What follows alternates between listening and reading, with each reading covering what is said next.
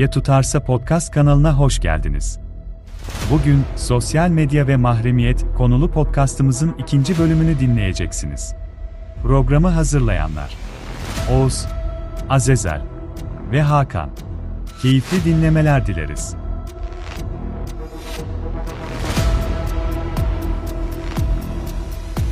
Büyüyen dünyada sadece olumsuz manada bu verilerin toplanmasına bakmamak lazım.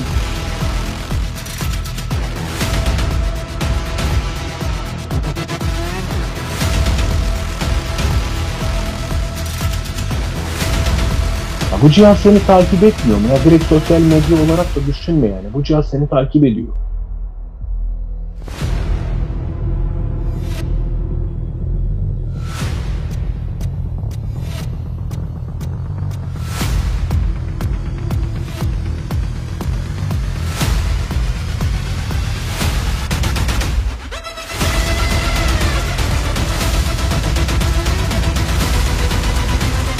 Ne kadar dikkat edebilirsin ki? Az önce söylediğim gibi maksimum derecede dikkat edebilirsin. Kaç yaşındasın sen? Kaç yaşındasın sen? Bir dakika, kaç yaşındasın sen? Hayır, kaç yaşındasın sen?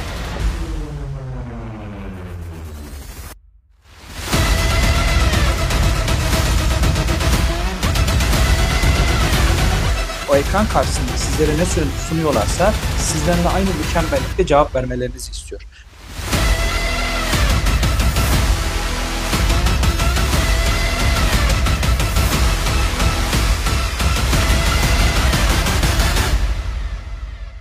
Evet Hakan Bey, siz muhakkak ki istatistiklerle ilgili araştırma yapmışsınızdır. Sosyal medya ile ilgili olarak bize ne tür istatistikler verebilirsiniz? Bizim gözümüzü açacak, daha iyi bu konuyu anlamamıza çalışacak. Onu sizden rica edelim. Paylaşırsanız bizimle mutlu oluruz. Alıştıra alıştıra gitmek lazım ki Oğuz Bey'in istatistik yönüyle biraz şeyleri var biliyorsunuz, antipatisi var.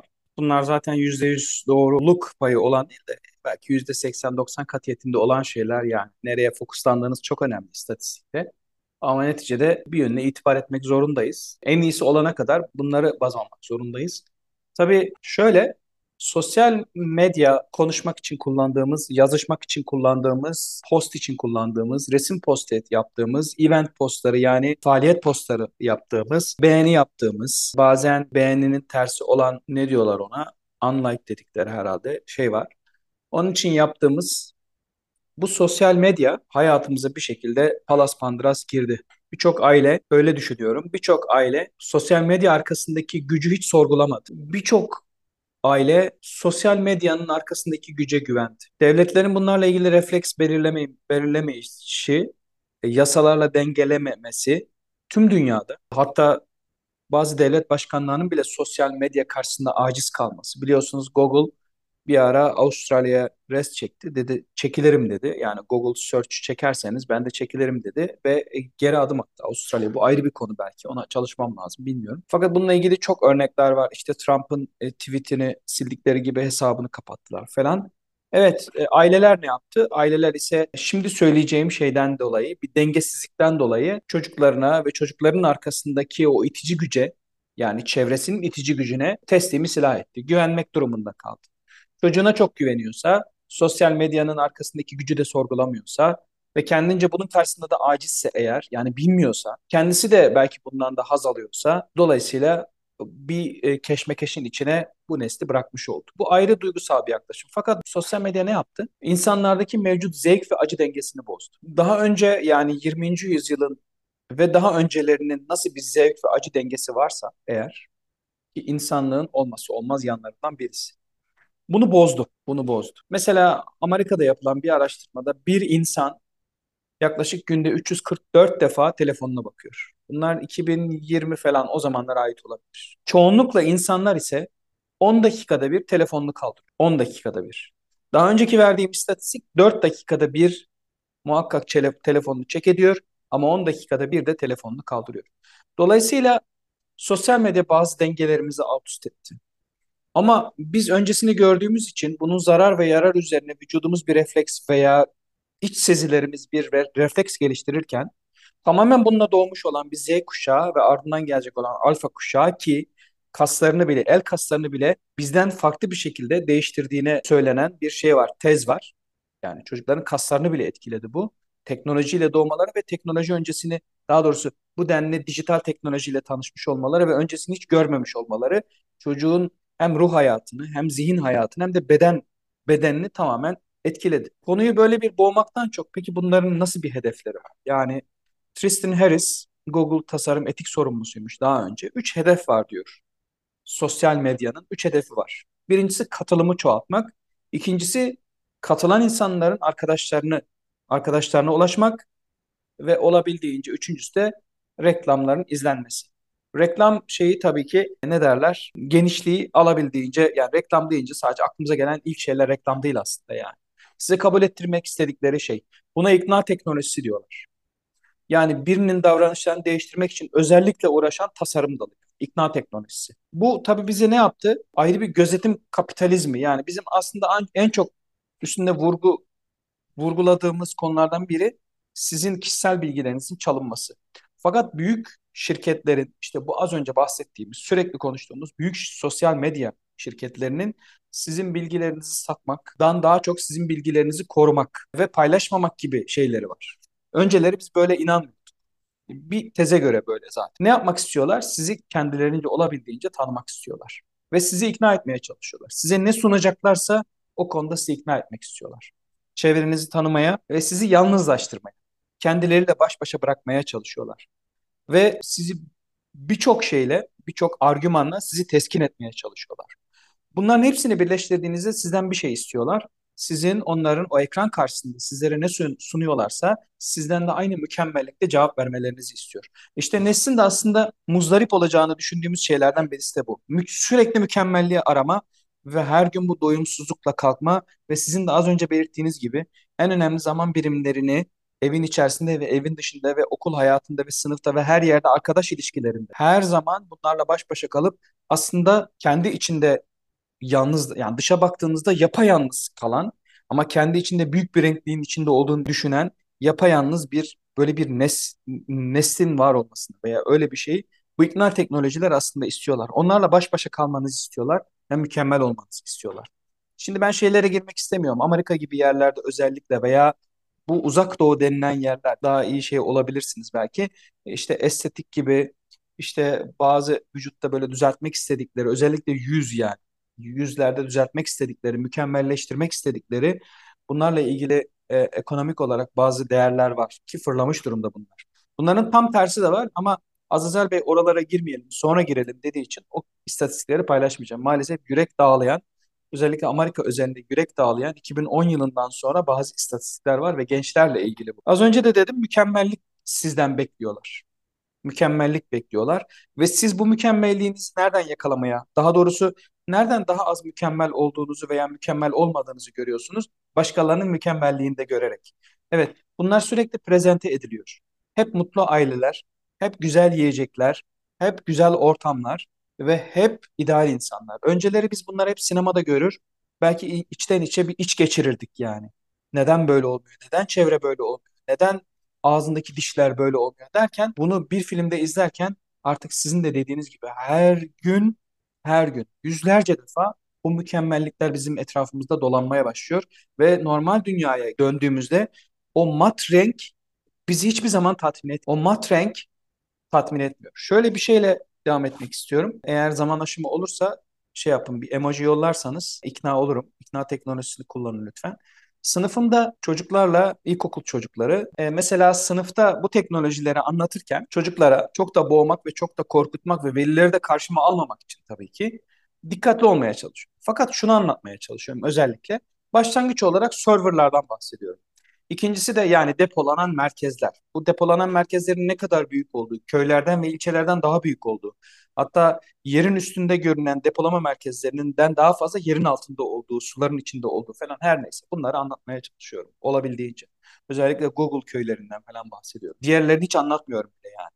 Her neyse, daha sonra upload ve download denilen yani yükleme ve indirme teknolojisinin aslında internetin ana fikrini oluşturduğundan bahsediyorum. Daha sonra ise daha sonra sizin her izlediğiniz görüntünün indirme, her yolladığınız görüntünün veya sesin veya yazının ise yükleme olduğundan bahsediyorum. Bunun karşılıklı bir veri alışverişi, tek taraflı olmuyor biliyorsunuz internet, veri alışverişi olmak zorunda.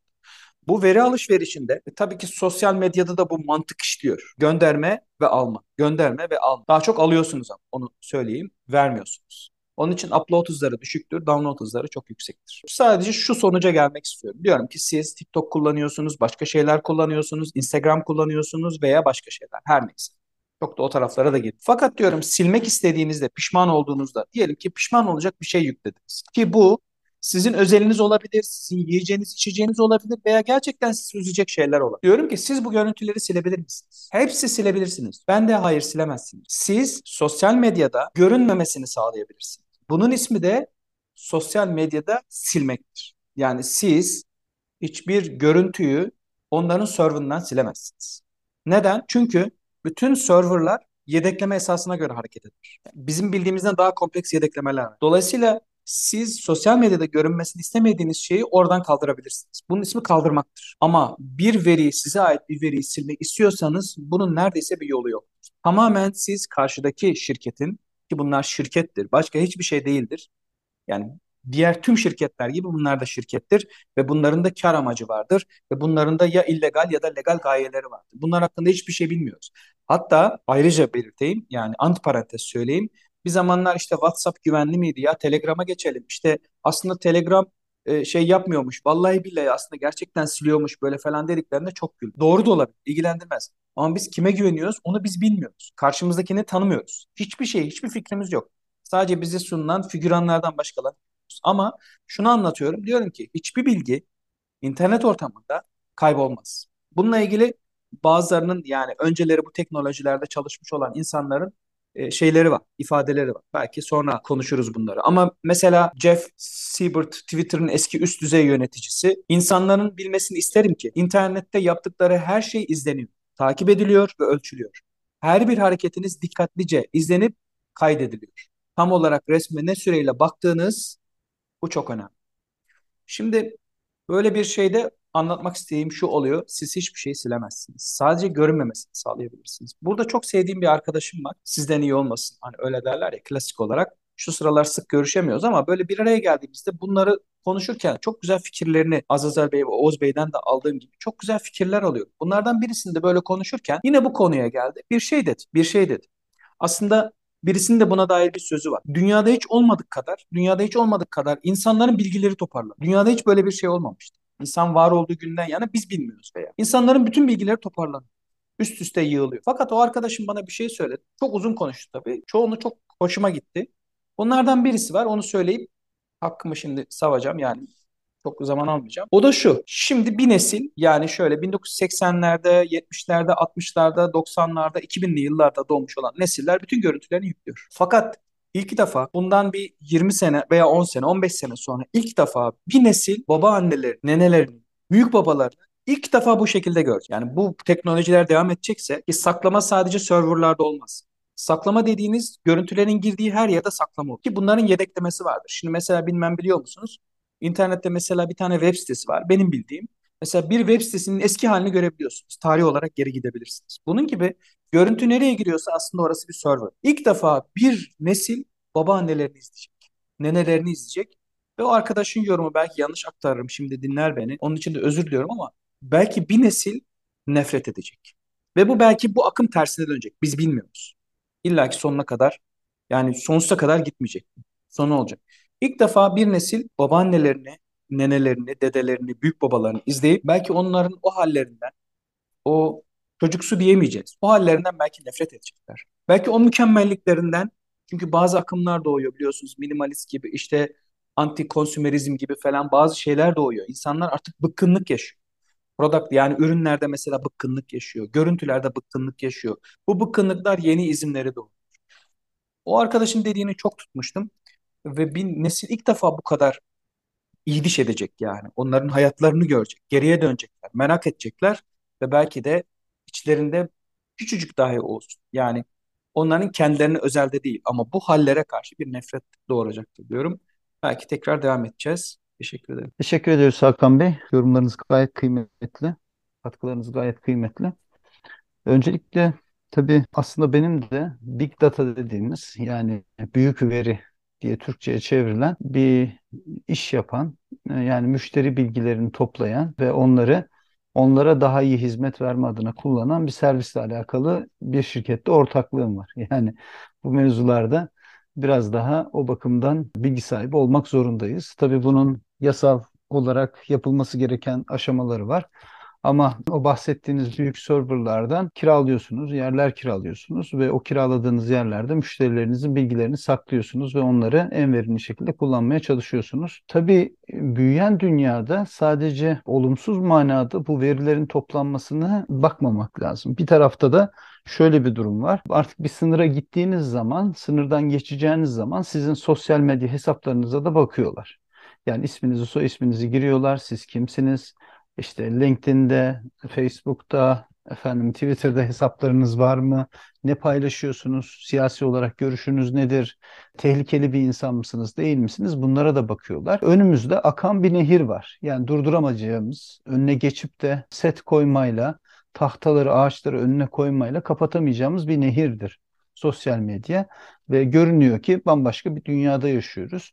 Bizim gösterdiğimiz ya da kuşkulu olarak baktığımız çerçevenin dışında yeni neslin daha olumlu, bize göre daha olumlu bir bakışı var sosyal medyaya ve bunun devam edeceğini görüyoruz. Belki biz biraz neslimiz itibariyle kuşkucu ve bu şekilde karamsar bir tabloyla karşı karşıya olduğumuzu düşünüyoruz. Ama gelecek neslin onu daha iyi değerlendirme, daha iyi kullanma imkanları oluşabilecek belki. Dediğimiz gibi sınırlarda, polis karakollarında bir sürü saldırının, bir sürü olumsuz şeyin önüne geçilebiliyor belki. Ya da bazı suç unsurları işte o hatayı yapıyorlar. Herkesin yaptığı hatayı, yani hayatlarının bir kısmını paylaşıyorlar.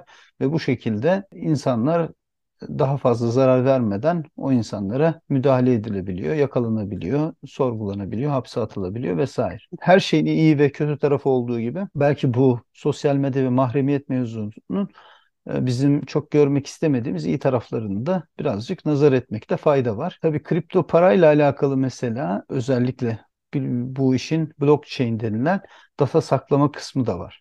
Ve artık o datalara ulaşma imkanınız yok elinizde o anahtarlar bulunmadan.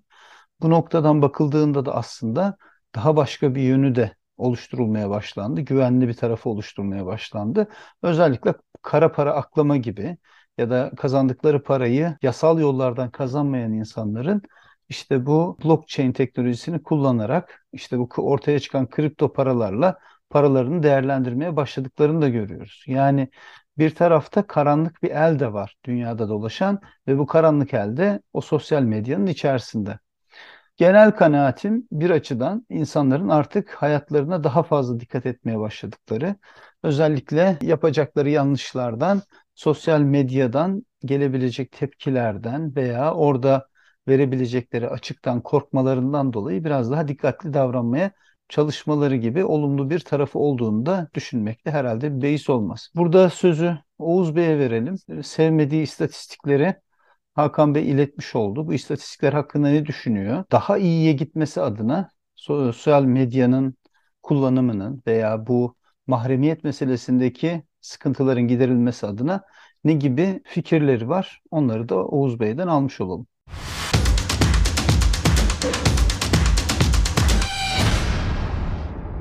Hakan Bey'in paylaşmış olduğu istatistikleri geçen programda da ifade etmiştim. Çok ya benim sevmiyorum ya kabul edemiyorum bu tarz istatistikleri. Yani istediğiniz kadar araştırma yapın. İstatistikler doğru sonuç verseydi zaten Hillary Clinton da e, Amerikan başkanı olurdu yani. Trump seçilmezdi. Öyle olsaydı açık ara Hillary'nin seçilmesi lazımdı ama Hillary ablamız seçilemedi biliyorsunuz. Ama ben şu açıdan bakıyorum. Yani doğruluk payı yok mu? Evet, doğruluk payı var. Yani istatistiklerinde, yapılan anketlerinde vesairenin doğruluk payı var mı? Var. Yani bugün sizin de dediğiniz gibi internet başka bir noktaya evrilmiş durumda. Ee, internetle birlikte sosyal medya ve sosyal medya ağları başka bir noktaya evrilmiş durumda. Özellikle insanların ben hani şey olarak bakmıyorum. Yani mesela işte sizin görüntülerinizi depoluyorlar. Bir gün işte bunları yayınlayacaklar veya işte mesajlaşmalarınızı kaydediyorlar falan, böyle bakmıyorum meseleye.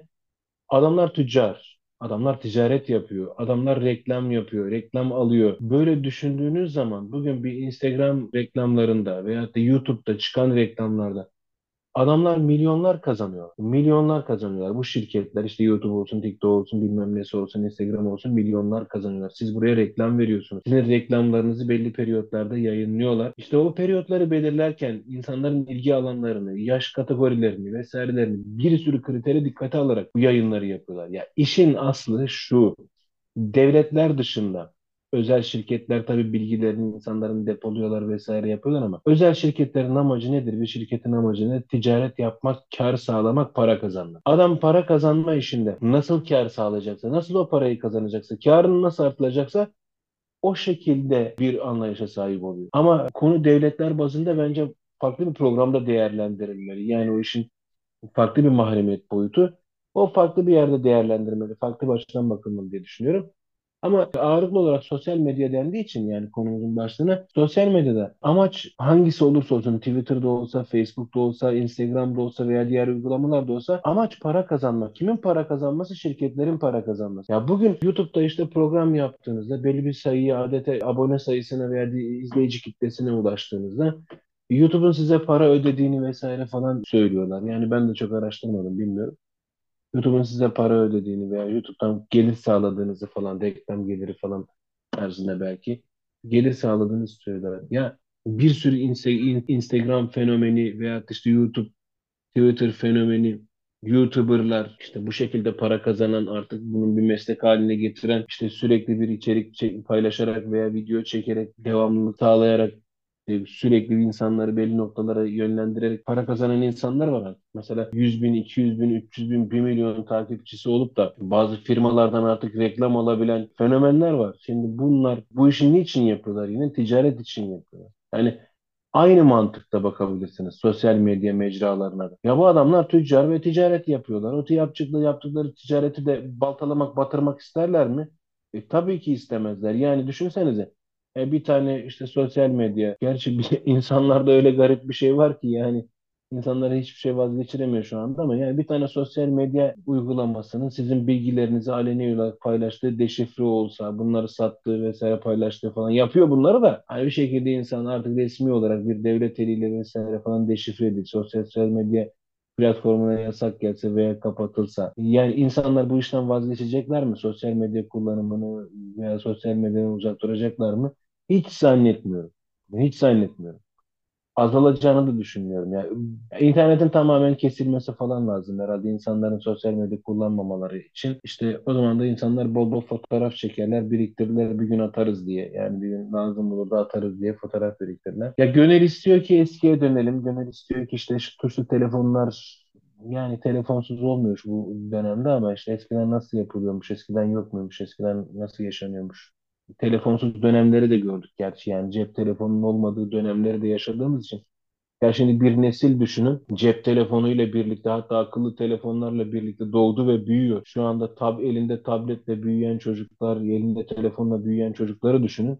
Bir de kendi çocukların çocukluğunuzu düşünün. Yani cep telefonunun olmadığı, hatta çevirmeli telefonlarından, kisörlü telefonların falan olduğu çocukluk dönemlerinizi düşünün. Ya böyle baktığınız zaman iki neslin karşılaştırılması veya işte bu dönemde sosyal medya kullanımının yaşa, insanlara vesaire falan istatistikler olarak dağıtılması nasıl, nasıl ne bileyim yani çok garip geliyor bana.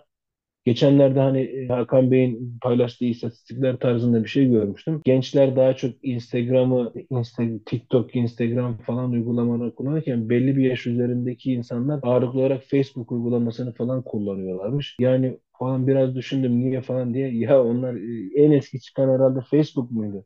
En eski uygulama Facebook'tu herhalde. Bu adam bir kere orada hesap açmış. iki binli yılların başlarında işte orada bir hesap açmış. Hala aynı hesabı kullanıyor. Gelmiş elli beş altmış yaşına. Hala aynı hesabı kullanıyor yani. Ben başka bir boyutuna değinmek istiyordum aslında bu işin de. O da başka bir programa kalsın. Yani şu boyutu. Sosyal medyada olan işte paylaştığımız Hakan Bey azıcık değindi ama kıyısından köşesinden geçti. Sosyal medyada acaba biz ne kadar kendimiziz, ne kadar kendimiz olabiliyoruz, ne kadar başka bir insanmışız gibi davranıyoruz. Mesela ben bu konunun aslında konuşulmasını belki biraz daha istiyorum. Yani başka bir programda. Eğer uygun görürseniz teşekkür ederim. Yani bana vakit ayırdığınız için Azezel Bey, yani Hakan Bey'le siz konuşurken bana da saksı olmadığımı hatırlattığınız için. Ee, bir çözüm öneriniz de yok anladığım kadarıyla. Sosyal medyadaki mahremiyet mevzuyla alakalı. Kullanmayalım abi. Kullanmayalım. Yani çözüm yani önerisi ki nehrin yani... önüne geçelim. Nehre diyelim ki evet. Dur. Öyle mi? Ya sen yok sen dedin ki az önce ya işte ya ben de işte bu benzer bir sektörde çalışıyorum ya benzer bir sektörde iş yapıyorum falan diye. Ya hiç kullanmayacaksın bu uygulamaları ya interneti veya işte şeyi yani bu mahremiyet meselesinin çok böyle şeyiysen yani hassasiyetin varsa bu konuda ya kullanmayacaksın abi. Kullanıyorsan dikkatli olursun işte dikkat edersin ha. Abi ne kadar dikkat edebilirsin? Bana söyler misin? Ya konumunu paylaşıyorsun. Paylaşmasan bile telefonu zaten kaydetmiyor. Bugün bir iPhone seni ne affedersin? Giydiğin iç çamaşırın rengine kadar neredeyse kaydediyor abi. Yani şimdi sen bizim gerçi iPhone alacak paramız yok ama olsa kaydederdi kesin bizimkini de. Ya diyorum ya neyi saklayabiliyorsun? Bugün telefonun yanında gezdirdiğin her yerde kamerasıyla işte mikrofonuyla yanında gezdirdiğin her yerde. Ya bu cihaz seni takip etmiyor mu? Ya direkt sosyal medya olarak da düşünme yani. Bu cihaz seni takip ediyor. Yani bir şirket yani işte bu Samsung olur, Apple olur veya Oppo olur veya başkası olur.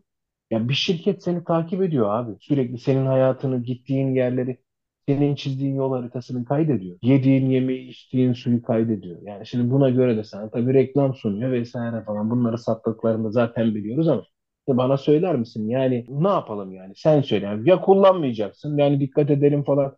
Ne kadar dikkat edebilirsin ki? Az önce söylediğim gibi maksimum derecede dikkat edebilirsin. Bununla alakalı bir eğitim aldığında orada nelere dikkat etmen gerektiğini, hangi e-mailleri açman gerektiğini, nelere bakıp o e-mailleri eleyebileceğini, bu tür bilgileri edinmekle insan bir sürü kazanç sağlayabilir bence. Şimdi kullanmayalım. Açmıyorum baba. Çözüm tanıdık, tanıdık telefona birinden, dönelim. Tanıdık birinden gelmediyse... Tanıdık birinden gelmediyse açmıyorum baba ben mailini. Niye açayım ya? Bana ne? Yani mail var. Aha birikmiş de bin sizin, tane mail. Sizin hayatınızda bakıyorum. geçerli olabilir ama o sizin hayatınızda geçerli olabilir ama bir sürü insanın hayatında öyle tanıdığım insan değilse açmıyorum olmuyor. Çünkü iş e-mailleri oluyor. Başka şeyler oluyor. Dünyalar farklı o noktada. Fakat çözüm bu değil yani. Çözüm bir şeyi toptan yok etmek veya toptan yokmuş gibi davranmak veya kendi küçük dünyada oluşturulmuş çözümleri genele sunmaya çalışmanın ötesine geçmeli diye düşünüyorum. Mahremiyet hassas bir konu. Daha fazla dediğiniz gibi ayrıntıyla konuşulacak olan unsur var ama dikkat edilmesi gereken mesele bununla alakalı alınacak olan önlemler. Yani ve küçük yaşta başlayarak Facebook açmış hesabı, Facebook hesabı duruyor. Gençler onu kullanmıyor diyorsunuz. E bunun Facebook kullanmamanın birkaç sebebi var. Artık Facebook'un çok durağan bir hale almış olması, insanların ya da çocukların artık yazmayla uğraşmamaları, görsel ve işitsel olarak verilerini iletmeye çalıştıkları noktasında bir gayret var. Dolayısıyla belki gelecek hafta biraz daha devletler bazında değerlendirebiliriz bu mevzuyu. Bu noktadaki kararı Hakan Bey'e bırakıyorum. Devletlerin mahremiyete teması belki biraz işte Orwell'ın kırk dokuz yılındayken seksen dört yılında nasıl bir dünya olacağını hayal ettiği kitabı üzerinden de değerlendirebiliriz mevzuyu. Büyük kardeş ya da Big Brother bizden ne istiyor, neyi anlatıyor? Devletler halkını gerçek manada en ince ayrıntısına kadar hayatlarını biliyorlarsa bundan ne kazanırlar? Bu noktaları üzerine devam edebiliriz. Teşekkür ediyorum katılımlarınız için. Bir bölümü ara verelim. Gelecek haftada yine hem mahremiyet hem sosyal medyadaki gençlerin etkinliği üzerine detaylı konuşmaya çalışalım. Komplo teorilerini biraz ele alabiliriz belki. Bilgilerin korunması, muhafaza edilmesiyle alakalı. İşte burada devlet düşmanı ve komplo teorileri filmlerinin de faydalı olabileceğini düşünüyorum. Belki bir göz atıp gelirsiniz. Onlarla devletlerin gücü üzerine de daha detaylı konuşma imkanı buluruz. Katılımlarınız için teşekkür ediyorum. Dinleyicilerimize de buraya kadar, bu noktaya kadar geldikleri dikkatli, kulaklı vererek bu konuşmaları dinledikleri için ayrıca teşekkür ediyorum. Gelecek hafta yeni bölümde görüşmek üzere. Hakan Bey, Oğuz Bey, haftaya görüşürüz. Kendinize iyi bakın. Görüşmek üzere, teşekkürler. Görüşürüz canım. Kendinize iyi bakın.